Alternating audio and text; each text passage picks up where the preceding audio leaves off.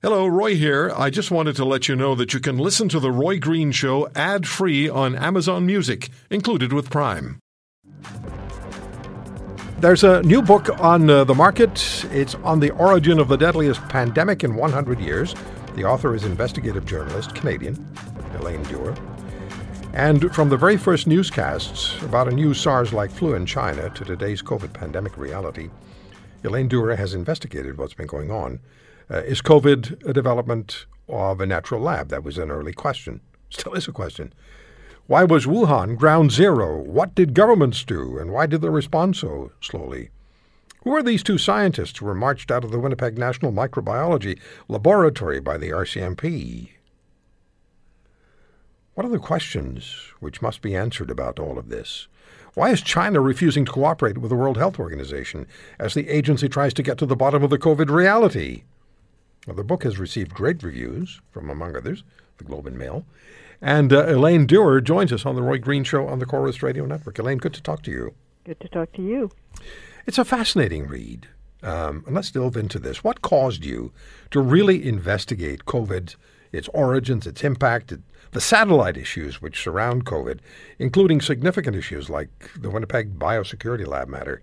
Uh, what, caused you to engage in investigating COVID as you did? Well, two things. The first was that uh, it began pretty much at the same time I was burying my mother, who in fact was the survivor of the great flu epidemic of 1918-19. Didn't realize that her own mother had died from it the day before her first birthday. Um, this was a family secret that was kept from her until she was 14 years old, and it really, when the secret was revealed, it changed her life. And in a way, it changed mine because when she told me about it, I began to understand why secrets are dangerous and need to be dealt with. Thus, became a journalist. I I was really interested by January because the first reports that were coming out about what was going on in Wuhan um, made it pretty clear that something very familiar was happening in China. So the first SARS uh, pandemic, which was 2002 2003 also began in China. Also, information about it was suppressed uh, for months, and um, it, it, landed in Canada, in Toronto, um, to everyone's great shock and surprise, and killed quite a few Torontonians who uh, found themselves in the wrong place at the wrong time. The reports I was seeing in January really reminded me of what was going on in the media uh, with the original SARS, and that sort of piqued my interest. But in particular, when um, the Public Health Agency of Canada kept saying the risk is low, while I'm watching on television uh, in Wuhan, they're putting up emergency hospitals within a 10-day span. Uh, and we already had our first victim uh, reporting to Sunnybrook Hospital by the 23rd of January. I knew something really serious was going on, and I just couldn't restrain myself from trying to find out what and why. Yeah. So your earliest findings about conditions uh, in, in, it's Wuhan, then is it not Wuhan? Wuhan. It's Wuhan. Wuhan. Uh, emerging cases internationally, as you said, uh, including Canada, and yep. China's downplaying of the impact of COVID, while simultaneously they locked down Wuhan, a city. Right. It's not a small place; it's 11 million people. That's right. Right. So, and and then the, and I and we had a guest on who uh, Canadian who actually is a businessman in China, and he was telling us about all of the structure the, uh, the, the, closing of society and what was expected of each and every citizen and, and, resident. This was serious business. So they closed down a city of 11 million. Meanwhile, our federal health minister, when she's being asked by a reporter if there's a link to uh, to China and Wuhan for COVID, she said that was racist. Did, did, uh, which one of these moments? What was the what was the uh-oh moment for you? The the ah ah moment happened pretty much at the end of January. There was uh, a piece put up on what's called a preprint site, which is not a peer-reviewed journal, but somebody's trying to get it out there quickly and will soon be supplying it to a peer-reviewed journal by two scientists in China, in Wuhan actually, both leading scientists in their fields, who said, really, we've got to be looking at a lab leak as a possibility here because in Wuhan we have two major centers of science who have been studying coronaviruses um, that have been sampled from bats all over China, one at the Wuhan CDC and the other at the Wuhan Institute of Virology. That paper was taken down within a few days. Um, and as we now know, people in China who are trying to write about and trying to warn about what was going on in Wuhan found themselves silenced pretty darn quick by, by the police. Right, right, yeah. I, I want to talk to you. I want to make sure that we don't run out of time uh, and we get at two particular issues. There's lots to talk about because your book is fascinating, but I want to talk to you about the undeclared interests that you write about ah. because that's really something. And the, Anthony Fauci's name pops up. Well, sure. Elaine, I um, we, we touched on whether or not uh, COVID is is a is a lab creation. And, and one way that I can ask you about that is by just focusing or asking you to focus on one part of your book, which deals with undeclared interest. Could, can we put that together? We can. So, the Wuhan Institute of Virology has the largest known collection of genome sequences of coronaviruses, of which there are many in the world. Uh, they have been doing that since 2003, since the first SARS uh, pandemic and they've been trying to understand how it is that bats, for example, circulate these viruses without being made sick, how many of these viral strains are out there, etc. In this work, they have been funded primarily not only from Chinese funding sources, but from American funding sources through an organization called EcoHealth Alliance, which is a nonprofit, a charity run out of New York by a guy named Peter Daszak both the U.S. State Department, through its USAID, and the National Institutes of Health, which brings us to Dr. Fauci, have been funding research on making coronaviruses, um, in effect, more infectious to see if you can actually figure out whether or not the virus is circulating in bats might jump to humans.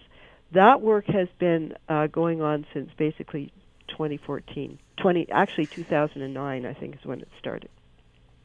So both the United States and the government of China had an interest in quashing the notion of a possible lab leak in Wuhan right from the get-go. And both groups uh, actually militated to make certain that papers were published in journals like The Lancet and in Nature, which diverted attention uh, from any possibility of a lab leak because both governments had been involved in funding work that might have led to such a leak. And when those papers were published in Nature and in The Lancet, uh, those who were publishing them did not mention that they had this competing interest, which is to say they may have funded the work. I, mean, I, I, if this were television, you'd see my head doing a Linda Blair. Uh. Please don't do that. but but it, it is it's stunning. It's it stunning, stunning, because it's, it's outrageous. It is fact, outrageous. The first guys who who sequenced the first genome of SARS-CoV-2 included a guy named Eddie Holmes, who is at both the University of Sydney and the University of Fudan in Shanghai. Eddie Holmes and another guy named Kristian Andersen, who who was the lead author on that Nature article I mentioned, and who is at the Scripps, which is was hauled out of terrible financial trouble by China. Um, both these guys phoned Dr. Fauci on the 31st of January of 2020 to say, you know, our examination of the genome suggests it might have been a small portion of it made in a lab.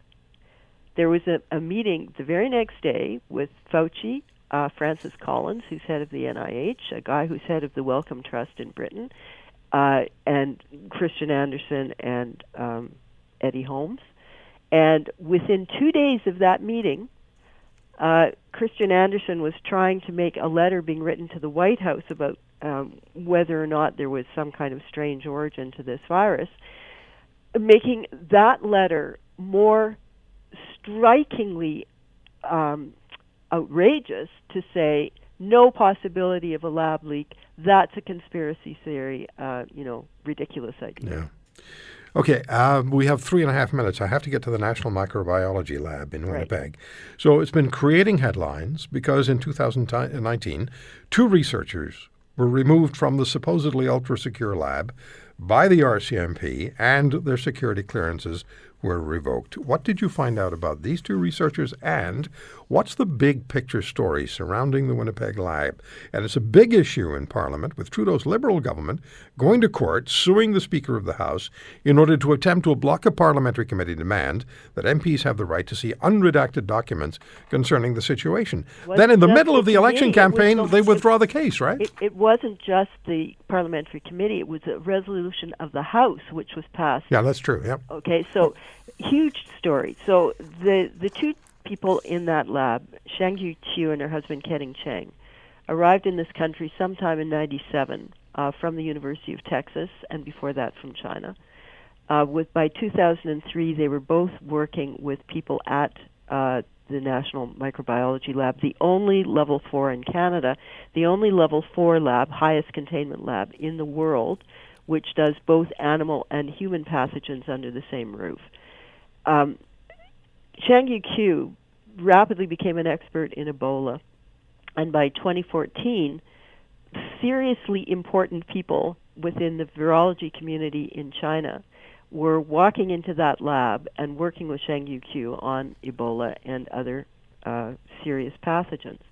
Among the serious people who came in was a fellow named George Gao, who is now the head of the China CDC. It's important to understand that when Xi Jinping became president of China, the division between civilian and military research ended. So if you were a civilian researcher doing stuff of interest to the military, you handed it over, and vice versa. So shortly after George uh, Gao began to do a paper with Xiangguo Qiu, along came a person by the name of Chen Wei, who is in fact a major general in the People's Liberation Army, and she did a paper on treatment uh, of Ebola with Xiangguo Qiu in that was published in 2016. In 2020, after these two had already been marched out of the lab, their security clearances withdrawn, another paper was produced, again with by Xiangguo Qiu and Chen Wei, uh, and published in a peer-reviewed journal in March of 2020. Somehow, in spite of the fact that her security clearance had been withdrawn, she was still able to access her data, which is part of a security clearance. You can't be secretly cleared without the data you have also being secret cleared. Um, and no one has explained that. How did that happen? Yeah, how, could- how does that general happen? in the People's Liberation Army end up working in a lab which requires a secret security clearance to enter? there are so many there's so many angles and, and issues and questions surrounding COVID, and I'm I'm I'm still reading your book, but I'm really enjoying it. I'm glad. Uh, on the origin of the deadliest pandemic in um, in 100 years, the author is El- Elaine Dewar, and it's available on Amazon. Where else? Uh, any independent bookstore, at Indigo, anywhere you want, it's there. If you want to hear more, subscribe to The Roy Green Show on Apple Podcasts, Google Podcasts, Spotify, Stitcher, or wherever you find your favorites. And if you like what you hear, leave us a review and tell a friend. I'm Roy Green. Have a great weekend.